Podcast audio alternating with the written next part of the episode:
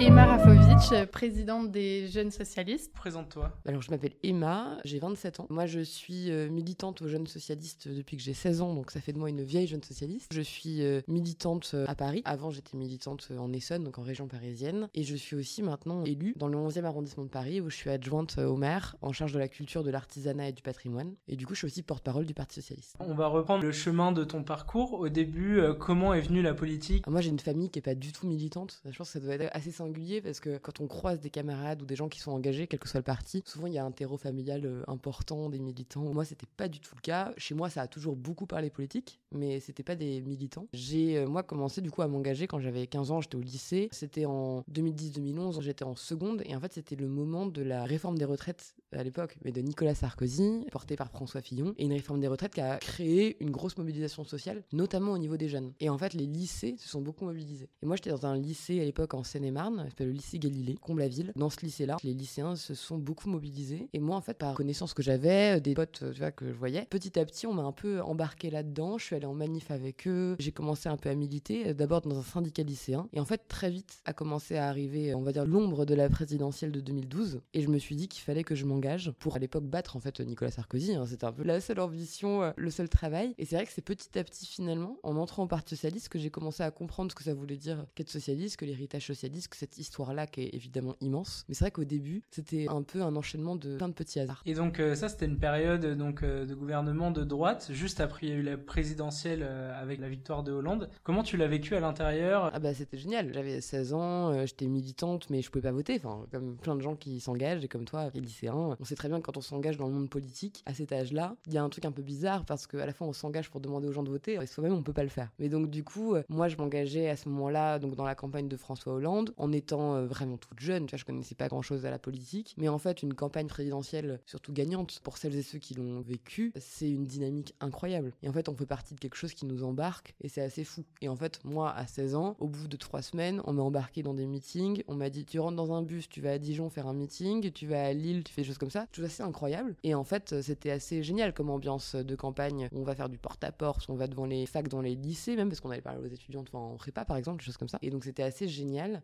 Je me souviendrai toujours quand même du jour de la victoire. Moi qui habitais à l'époque à Montgeron, donc en Essonne, donc je dois prendre le RER, euh, quasiment une heure de RER et de métro euh, pour aller euh, Solferino, à l'époque où était le siège du Parti Socialiste. Et là, on se retrouve dans la rue, la foule est immense, on est tous rassemblés, il y a des centaines, je pense, voire des milliers de personnes en réalité qui étaient rue de Solferino. Un écran géant avait été mis dans la rue. Et là, tout d'un coup, on se dit, qu'est-ce qui va se passer? Le visage de François Hollande arrive, il est président de la République, explosion de joie, c'était incroyable. Et là, euh, on commence à marcher vers, vers la place de la Bastille. Donc c'était assez fou et je me dis finalement avec le recul, je sais pas si mes parents étaient très raisonnables d'accepter de me laisser aller à 16 ans comme ça dans les rues de Paris faire la fête. Mais je les remercie de pas avoir été euh, peut-être plus inquiet parce que c'est un souvenir euh, indélébile chez moi. C'est à partir de ce moment-là que tu t'es dit que tu avais envie de faire de la politique? C'est vraiment venu petit à petit. Alors qu'en fait, moi j'ai commencé, mais comme pour n'importe qui, en fait ça veut dire quoi faire de la politique? C'est un peu toute la question. C'est-à-dire que moi, euh, à 16 ans, est-ce que j'avais envie d'être élu? Est-ce que j'avais envie de prendre des responsabilités? Euh, Pas du tout. Moi, ce que je voulais juste, c'était faire gagner euh, la gauche, faire gagner mes idées. Et que tout ça est venu vraiment petit à petit.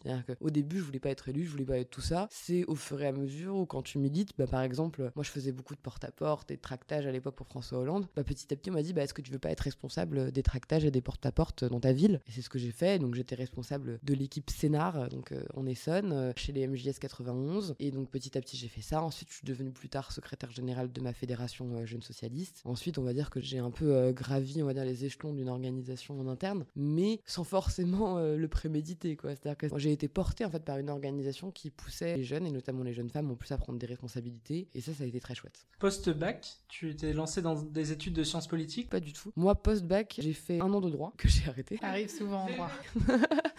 j'ai fait un an de droit parce que je savais pas ce que je voulais faire, en fait, à l'époque, et comme plein de lycéens, je pense, on se dit, mais qu'est-ce qu'on peut faire de notre vie? Ou moi, je me suis demandé, est-ce que je fais Sciences Po, est-ce que je fais quoi que ce soit des parents qui sont pas forcément, euh, on va dire, euh, plus rassurés sur euh, ce que pouvait être mon parcours universitaire, etc. Donc ils avaient besoin d'être rassurés par ce que je faisais. Donc j'ai fait un an de droit. Je l'ai eu en plus mon année de droit, mais en fait ça me plaisait pas. Donc après j'ai changé, j'ai fait un service civique à ce moment-là à la Maison des Potes, qui est une association antiraciste, et ça a été très très chouette. Et après par contre je me suis un peu réorientée. J'ai fait une licence d'allemand que j'ai terminée à Paris 4, et après j'ai fait le CELSA, qui est une école de communication qui est reliée à la Sorbonne. Je fais plein de trucs là-dessus, mais autour de la communication, des médias, et ça a été un peu ça mes études en Entre les études et la mairie, je suppose qu'il y a eu un petit laps de temps. Qu'est-ce que tu as fait pendant ce temps-là C'était quoi tes premières expériences professionnelles? J'ai fait beaucoup d'expériences dans les médias. Je m'intéresse beaucoup aux médias, à la communication, au cinéma. Ça a toujours été une de mes grandes passions, le cinéma. Et moi, j'ai beaucoup travaillé dans des agences de presse, ce qu'on appelle, donc des entreprises qui participent à la production de documentaires. Donc ça, c'est ce que j'ai fait pendant pas mal de temps. J'ai aussi travaillé euh, dans une grande chaîne de télévision euh, à l'acquisition de films euh, pour eux. J'ai fait beaucoup de choses comme ça. Et en fait, j'ai aussi beaucoup participé à la construction de projets, notamment avec des équipes où j'allais construire avec eux des documentaires. En lien avec mes études, j'en ai fait un assez chouette sur la révolution en Allemagne de 1917, enfin des choses comme ça. Et c'est vrai que j'ai toujours été tourné par vers le monde culturel professionnellement ou vers la communication, parce que j'ai aussi pu travailler l'agence de com et de pub, on va dire. Donc c'était des choses assez chouettes comme ça. Mais c'est vrai que quand on fait de la politique, la question professionnelle, c'est une vraie question parce qu'on se dit, mais à quel point est-ce que euh, j'ai le temps? À quel point est-ce que j'ai envie aussi? Parce que mine de rien, c'est une passion, faire de la politique. Et on se dit, mais est-ce que la, vie professionnelle, c'est une chose secondaire de sa vie Est-ce que c'est au contraire euh, le truc le plus important? Et en fait, à force de réflexion, et aujourd'hui j'ai 27 ans, donc mine de rien, je suis encore euh, jeune par rapport au monde professionnel, mais j'ai quand même quelques expériences, ça fait qu'on se dit que la politique ne peut pas être un métier. Et donc, il faut avoir un espace professionnel dans lequel on puisse s'épanouir, même si c'est pas forcément notre priorité du moment. Typiquement, en ce moment, je suis présidente des jeunes socialistes, je suis adjointe au maire, donc la vie professionnelle, elle est importante dans ma vie, mais c'est pas ma, seule priorité, on va dire. Mais c'est important parce que la hypothèque, elle peut s'arrêter du jour au lendemain, par choix ou pas d'ailleurs. Et en fait, avoir autre chose dans sa vie et s'impliquer professionnellement et se développer professionnellement, ça me semble vraiment être essentiel. Oui, j'allais y venir parce que c'est vrai qu'aujourd'hui, c'est une question qui se pose beaucoup, même dans les médias, c'est une critique qui est souvent faite. À la base, faire de la politique, c'est plutôt une fonction qu'être maire ou qu'être adjoint. C'est vrai qu'aujourd'hui, on se retrouve avec une classe politique pour laquelle c'est euh, parfois le métier. Mais après, effectivement, comme tu le disais, c'est parce que ça prend énormément de temps. C'est intéressant de voir que même chez les jeunes, il y a cette volonté de combiner euh, carrière et politique. Tu as fini tes études? Ouais, c'est fini là. Et t'es en CDI dans une boîte euh? Pas encore, là je viens de terminer en stage en, agence de com où j'étais. Là je suis en plein envoi de, CV à, pas mal de monde. On va dire boulot prévu en septembre. Et pendant ce temps-là, du coup, qu'est-ce qui s'est passé chez Jeunes Socialistes? Il s'est passé plein de choses chez Jeunes Socialistes. Le MJS, c'est une organisation qui est l'organisation de jeunesse du Parti Socialiste. Elle est autonome depuis 1992 euh, et c'est une organisation qui a été marquée par beaucoup de victoires, beaucoup de beaux combats. Mais c'est vrai que ces dernières années, elle a aussi vécu beaucoup de crises, notamment suite au départ de Benoît Hamon du Parti Socialiste et la création de Génération. À ce moment-là, on a toute une partie de l'organisation qui est partie, avec évidemment beaucoup de crises internes, beaucoup de choses comme ça. Et c'est vrai que ce qui s'est passé aussi à ce moment-là, c'est que se sont révélées beaucoup de choses sur, on va dire, une dérive de pratique. Et ça qu'on a connu dans toutes les organes de jeunesse. Hein. On a eu des crises là-dessus, euh, notamment en termes de violences sexistes sexuelles, que ce soit dans les syndicats euh, étudiants, on en a entendu parler aussi, dans toutes les organisations de jeunesse, qu'elles soient de gauche ou de droite. Et c'est vrai que pour nous, ça a été un peu l'occasion de se dire, bon, notre organisation est en crise, on n'a pas envie de mettre ça sous le tapis et de dire euh, pas de vague. Et donc, du coup, on prend le temps euh, de reconstruire une nouvelle organisation de jeunesse avec l'appui du Parti Socialiste qui nous a beaucoup aidé et beaucoup accompagné. Et c'est vrai que ça a été la volonté d'Olivier Faure, donc le premier secrétaire du Parti Socialiste, de nous permettre de nous reconstruire. Donc là, on a passé, on va dire, depuis 2019, plutôt depuis 2020, je dirais, deux ans à vraiment reconstruire l'organisation, à faire beaucoup de choses. Et là, en avril dernier, on a tenu notre premier congrès où, du coup, j'ai été élu euh, président des jeunes socialistes. Il y a eu cette phase de restructuration. Pas beaucoup de présidents, secrétaires généraux ont pu connaître. Quelle est la difficulté dans un parti qui est plutôt connu de restructurer un mouvement jeune euh Il y a des difficultés qui sont intrinsèques à toute euh, forme de reconstruction et de restructuration, euh, c'est-à-dire bah, comment est-ce qu'on se pose des questions administratives, enfin, ce genre de questions nulles. La réalité, c'est que c'est surtout très enthousiasmant parce qu'en fait, on se dit, et c'est là où peut-être le premier travers, comment ne pas reproduire exactement ce qu'on a connu, parce que moi, j'ai connu le MJS depuis 2011, mais d'ailleurs, j'en avais plutôt une, une bonne connaissance des organisations.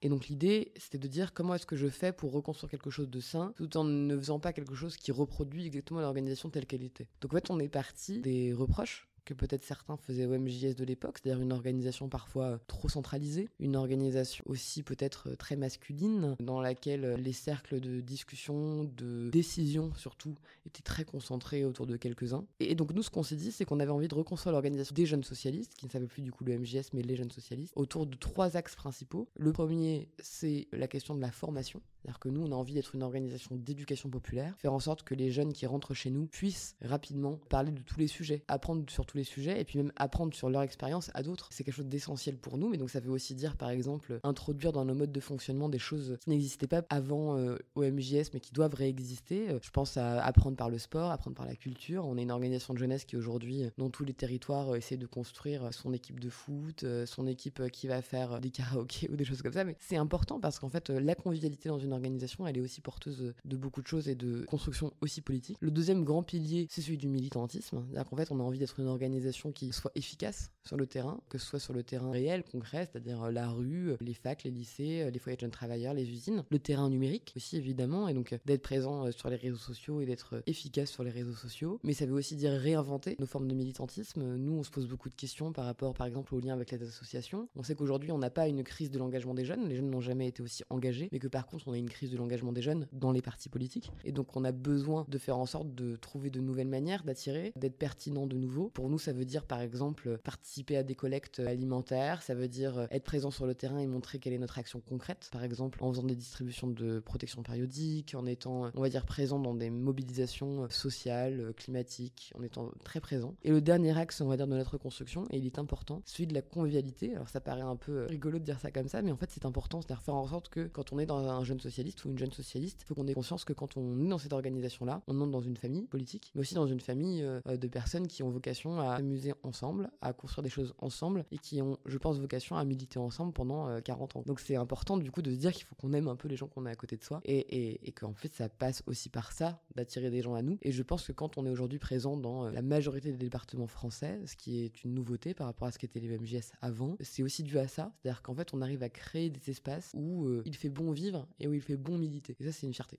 Quelle est la structure aujourd'hui? Le MJS, c'est un mouvement indépendant? Les Jeunes Socialistes, c'est une organisation de jeunesse du Parti Socialiste, mais c'est une organisation autonome, dans le sens où euh, nous avons nos propres congrès et donc nos propres orientations politiques qui sont votées par les militants. Les directions, qu'elles soient nationales ou fédérales, donc les fédérations, c'est ce qu'on appelle les structures départementales des jeunes socialistes. Tous les dirigeants sont élus par les militants. On est une structure qui fonctionne par fédération. on a aujourd'hui environ 70 départements dans lesquels les jeunes socialistes sont présents, une organisation qui compte à peu près 4000 membres sur toute la France, et on est autonome, ça veut dire qu'on a notre propre règlement intérieur, notre propre organisation. Aujourd'hui, le Parti socialiste, évidemment, nous aide beaucoup, et on est en fait de manière assez inédite d'ailleurs, plutôt aligné, je dirais idéologiquement, sur la direction du Parti socialiste, mais euh, on a la capacité euh, de dire qu'on n'est pas d'accord, d'avoir nos propres événements, notre propre organisation, et c'est quelque chose d'évidemment très précieux. Les jeunes socialistes, c'est euh, une organisation qui est assez singulière parce qu'à la fois, je pense qu'elle se sent très bien au Parti socialiste, et en même temps, on a toujours dit que c'est le poil à gratter du parti. C'est-à-dire qu'on est l'organisation qui a vocation un peu à bousculer nos aînés tout le temps, et à leur dire quand on n'est pas d'accord, quand on est d'accord aussi, mais on est un peu celles et ceux qui estimons avoir le droit, même tout le monde a le droit, mais nous particulièrement, de dire quand on n'est pas heureux d'une situation parce que finalement on estime qu'elle n'est pas bonne pour la vie politique nationale. Ce poil à gratter, on l'a été pendant la campagne présidentielle, où on a dit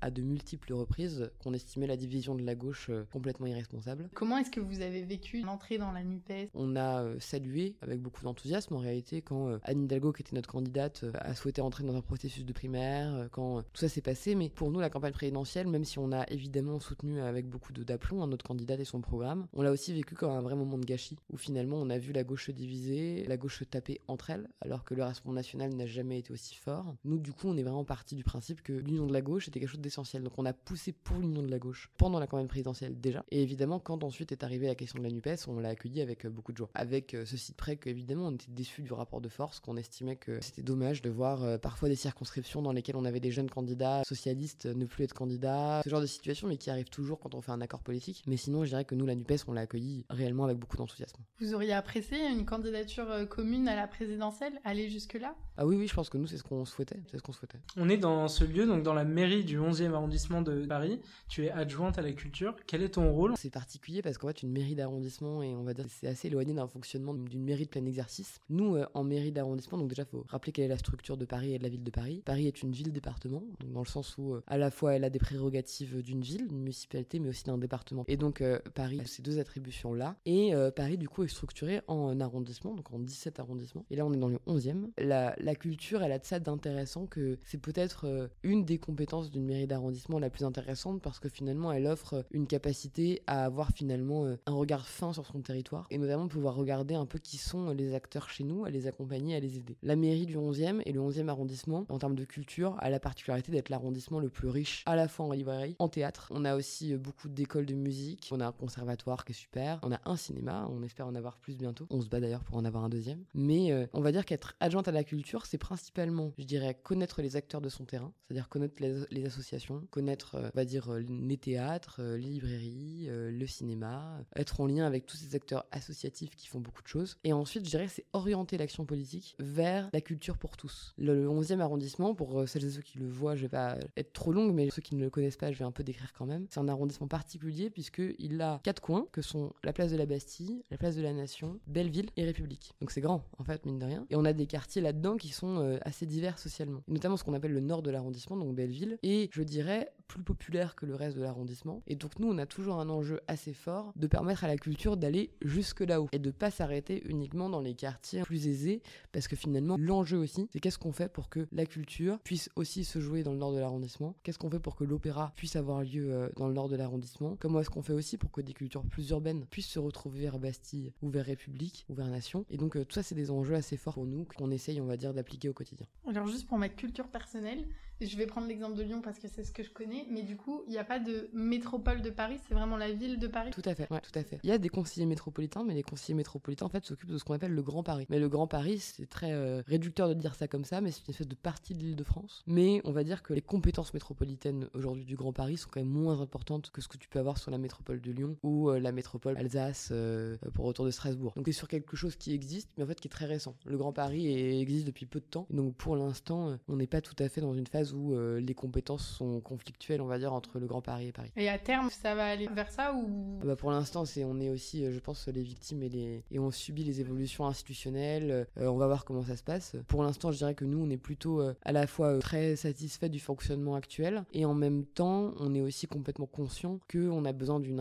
plus importante de Paris en Ile-de-France. Et donc de faire en sorte qu'on n'ait pas une, une dissociation entre Paris et sa banlieue, mais bien que ce soit des choses qui se nourrissent entre elles. Et donc ça passe sans doute par plus de compétences données à Paris, mais aussi pourquoi pas d'ailleurs à une réflexion sur le lien entre les départements les uns vis-à-vis des autres, notamment par exemple Paris et la Seine-Saint-Denis, enfin beaucoup de choses à réfléchir. Du coup, les mairies d'arrondissement n'ont pas toutes les compétences qu'a la mairie de Paris, et concrètement, euh, ça se traduit par quoi? C'est la mairie euh, générale qui gère la voirie euh Bah en fait, l'aspect principal à comprendre, c'est qu'en fait la mairie d'arrondissement donne des avis. Donc en fait, on a chacun, et moi en l'occurrence par exemple, j'ai une enveloppe budgétaire qui me permet d'accompagner des acteurs locaux, de programmer une programmation culturelle de la mairie du 11e. Mais sinon, sur les projets, on va dire d'envergure, ils sont pilotés au niveau de la mairie de Paris et la mairie d'arrondissement en fait est consultée pour avis. en fait, nous on est là pour coordonner les concertations, pour accompagner les acteurs. En fait, Paris est une ville tellement immense qu'en fait elle peut évidemment se piloter au niveau global, mais qu'elle a besoin d'un regard fin, local et on va dire de terrain d'un arrondissement. Et c'est énorme en fait déjà un arrondissement parce que faut dire le 11e c'est déjà 150 000 habitants. C'est pas une petite ville. Mais donc déjà pour ça, en fait, on a besoin on a besoin d'avoir un regard plus fin que ce que pourrait donner uniquement une vision du Conseil de Paris qui on va dire porte sur 2 millions d'habitants. Alors je suis pas dans le bon ordre temporel mais les élections municipales se sont bien passées. Comment tu l'as vécu euh, toi?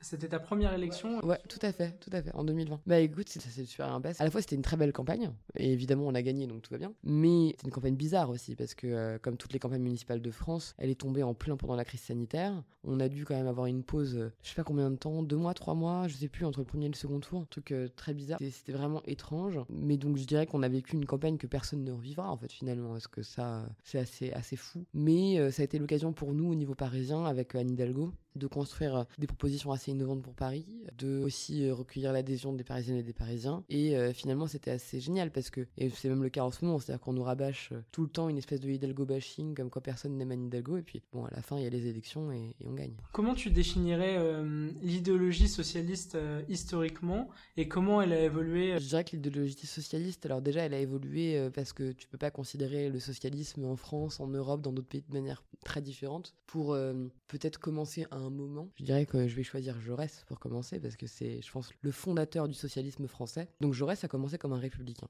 et il est devenu socialiste après la mobilisation des mineurs de Carmaux. Alors ça, c'est une histoire assez folle, mais dans le Tarn, parce que Tarn est une terre jaurétienne, Jaurès s'est dit, il faut qu'on allie la question démocratique et républicaine. Mais dans un moment, on va dire, la République est encore très jeune. Mais non, elle est encore très jeune, et donc se battre pour la République n'est pas en soi une évidence. On a encore beaucoup de gens qui sont potentiellement pour le retour d'une monarchie, qui sont pour euh, une plus grande place de la religion, enfin, des débats qui, d'une certaine manière, sont toujours un peu sous-jacents dans notre rapport à la République, mais ont quand même un peu perdu en force. Et donc Jaurès est républicain. Mais confronté aux mineurs euh, de Carmaux et à leur mobilisation sociale, euh, Jaurès devient socialiste. Et en fait, Jaurès décide de dire, enfin il décide, il fait le pari politique, de dire qu'on va allier la question de la République et du socialisme. Et c'est là que naît le socialisme français. Le socialisme, c'est une lutte pour l'égalité. C'est de dire que chacune et chacun naît libre et égaux en droit, mais que la réalité, c'est que nous vivons aussi dans un monde d'inégalité de par euh, nos naissances, de par nos lieux de vie, de par euh, nos genres, nos orientations sexuelles, et que c'est une bataille pour l'égalité. C'est aller contre l'ordre naturel des choses, puisque euh, la loi du plus fort, tout ça, c'est des choses qui sont naturelles. Et nous, on estime en tant que socialistes que on se bat contre cette nature-là des choses. Et qu'on est finalement une force politique qui a vocation à dire que nous devons transformer la société pour aller vers plus d'égalité. Ça se traduit de plein de manières, à la fois socialement, de dire qu'il faut euh, augmenter les salaires, qu'il faut euh, conquérir de nouveaux droits. La question, par exemple, de la réduction du temps de travail, euh, du nombre d'heures travaillées par jour, enfin, quand on parle des 8 heures travaillées par jour, etc., ça, ce sont des luttes socialistes. Quand on parle évidemment de l'égalité salariale, aujourd'hui, entre les femmes et les hommes, quand on se bat pour la lutte pour l'égalité des droits, ça a été des évolutions, c'est-à-dire la question sociétale sont devenues importantes pour nous socialistes, c'est-à-dire la question, par exemple, féministe. On est devenu féministe, le Parti ne l'a pas toujours été, la SFIO n'a pas toujours été féministe. On est devenu euh, des militants de l'égalité des droits euh, pour les personnes LGBTQI+, avec euh, notamment conquête du Pax, et avant ça de la dépénalisation de l'homosexualité avec Robert Badinter, ensuite évidemment du Pax, et, on, l'a vu il y a dix ans maintenant, du mariage pour tous. Mais je dirais que là de tout ça, qui sont des évolutions très importantes dans la pensée socialiste, la question de l'inclusion dans la pensée des questions sociétales, le plus grand pour moi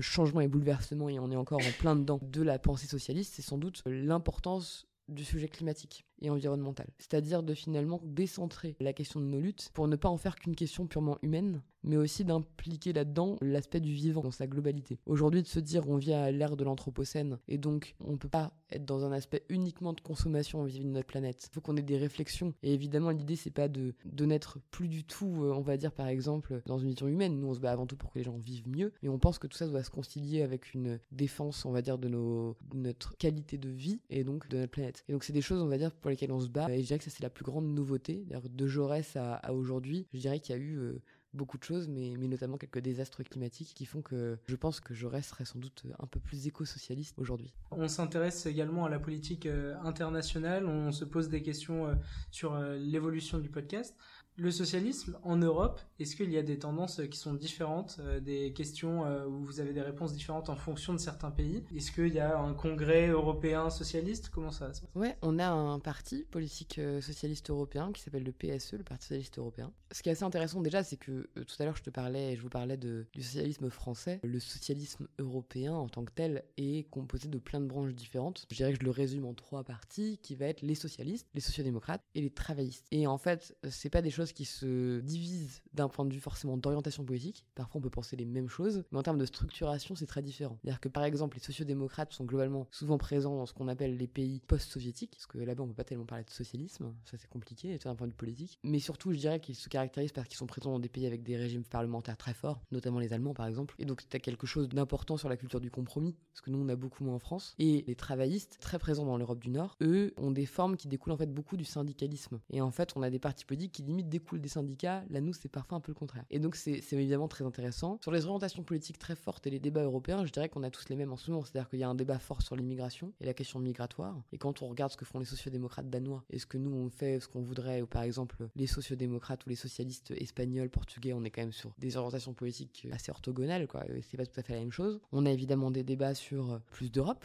moins d'Europe Est-ce qu'on doit se lancer vers plus de souveraineté des pays ou une plus grande souveraineté européenne? On a des débats sur la question euh, des études, l'Europe de la défense est toujours un sujet très important pour nous. Socialistes français, on a beaucoup défendu et on défend toujours l'importance de la défense européenne, là où d'autres pays, notamment les Allemands, sont toujours très frileux à l'idée de développer des espaces de défense européens. Je pense cependant que l'Europe, en réalité, et notamment depuis la crise sanitaire, a démontré une nouvelle pertinence dans sa capacité à répondre aux problèmes. Euh, on l'a vu sur la commande des médicaments, sur la commande des vaccins, euh, des masques, euh, etc.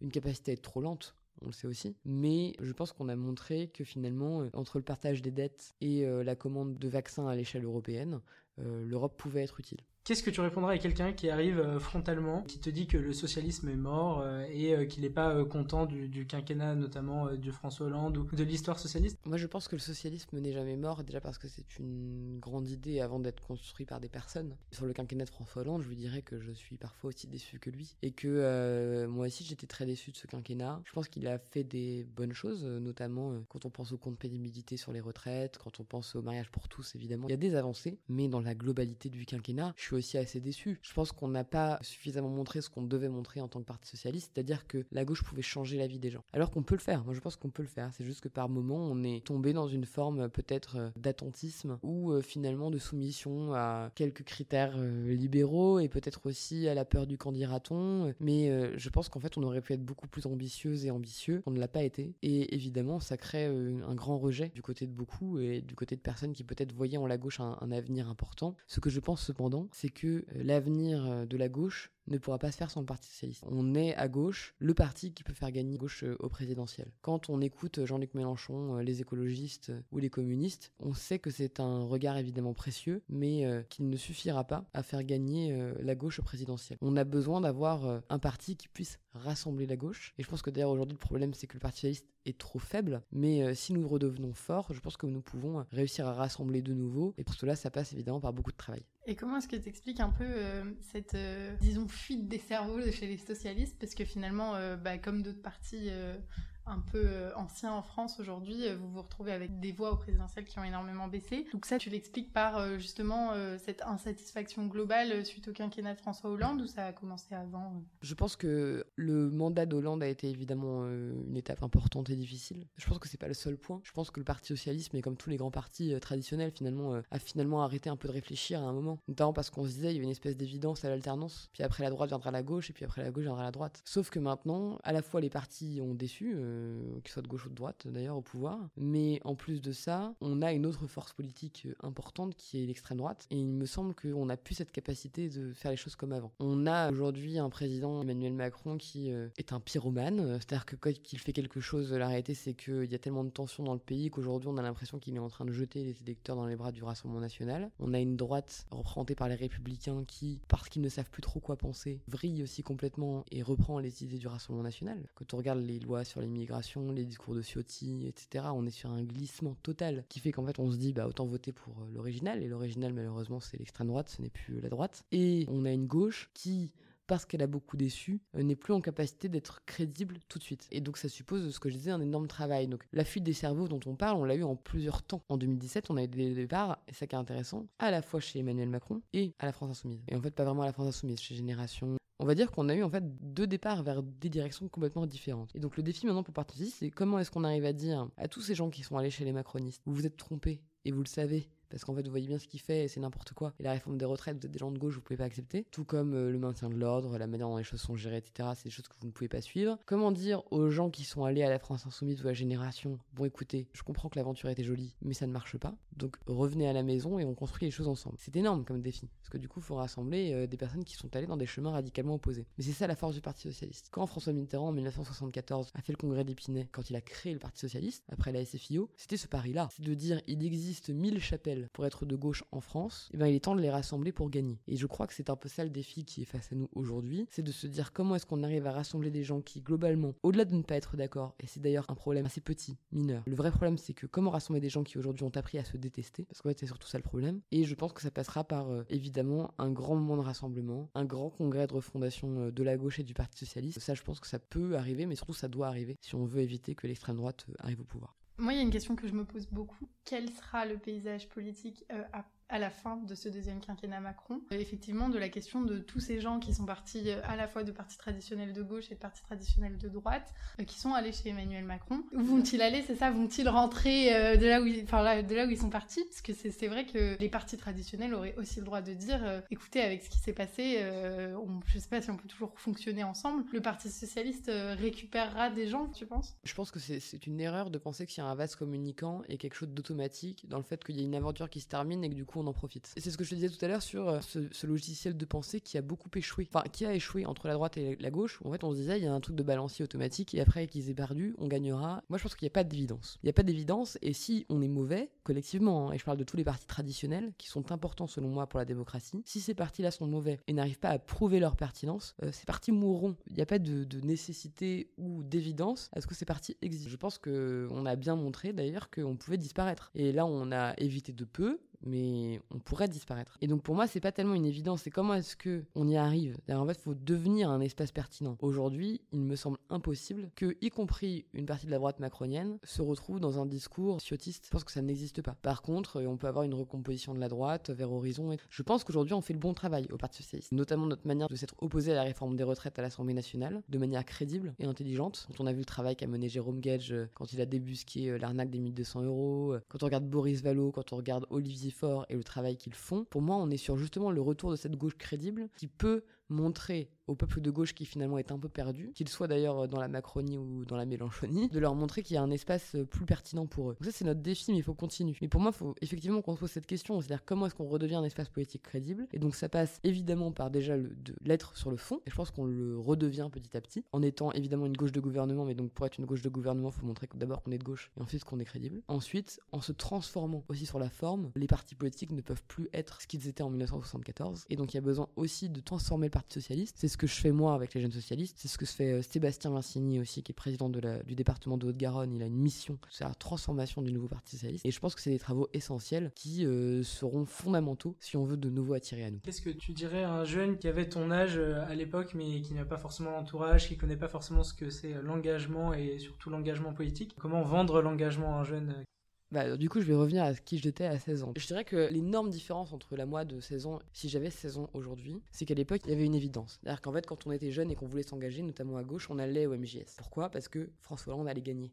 On le savait. On savait qu'il y avait en tout cas des chances. On savait que ça allait pas être facile, mais on savait qu'on pouvait gagner et que si on perdait, c'était à 49%. C'était pas à 1,7. Cette évidence-là, elle était hyper importante parce que elle m'a permis à moi, qui ne connaissais rien du socialisme, de me dire il y a un chemin qui est simple et qui est clair. Aujourd'hui, quand on a 16 ans, je crois que c'est beaucoup moins clair. Parce que les partis politiques sont éclatés, qu'ils soient de gauche ou de droite parce que euh, aussi l'engagement politique en tant que tel doit prouver son utilité, et que beaucoup de jeunes aujourd'hui préfèrent aller dans des associations, aller marcher pour le climat ou aller faire d'autres trucs, mais que par contre, aller prendre sa carte dans un parti est beaucoup moins clair. Donc j'ai bien conscience déjà, pour parler à des jeunes qui peut-être se posent la question, que moi à l'époque, j'ai eu des problèmes de riches, et qu'aujourd'hui, les questions qui se posent à vous aujourd'hui sont beaucoup plus compliquées. Mais d'une certaine manière, elles sont aussi plus chouettes. Pourquoi? Parce que si vous avez 16 ans aujourd'hui, en 2023, ça veut dire que vous voterez en 2027 aux élections présidentielles. Ça veut dire qu'avant, potentiellement, si vous êtes du bon moment de l'année, vous voterez aux élections euh, municipales de 2026. Et en fait, déjà voter. Pourquoi voter? Parce que c'est en fait déjà la première question. Je pense que quand vous avez 16 ans aujourd'hui, vous êtes rempli de colère, de révolte, que vous avez envie de changer les choses et qu'en même temps vous nous regardez, moi y compris, avec parfois beaucoup de colère en se disant vous ne faites pas assez, vous n'êtes pas assez bon et vous avez sans doute raison. Aux jeunes socialistes, et là je vais faire le lien sur pourquoi venir dans notre organisation, on a une capacité avant tout à changer les choses, à proposer des choses pour changer le monde, c'est important de le dire comme ça, mais aussi, y compris quand vous avez 16 ans ou 17 ans et que vous avez l'impression de ne rien connaître à la politique, de ne pas savoir faire, de ne pas savoir comment faire, à qui parler, comment, eh ben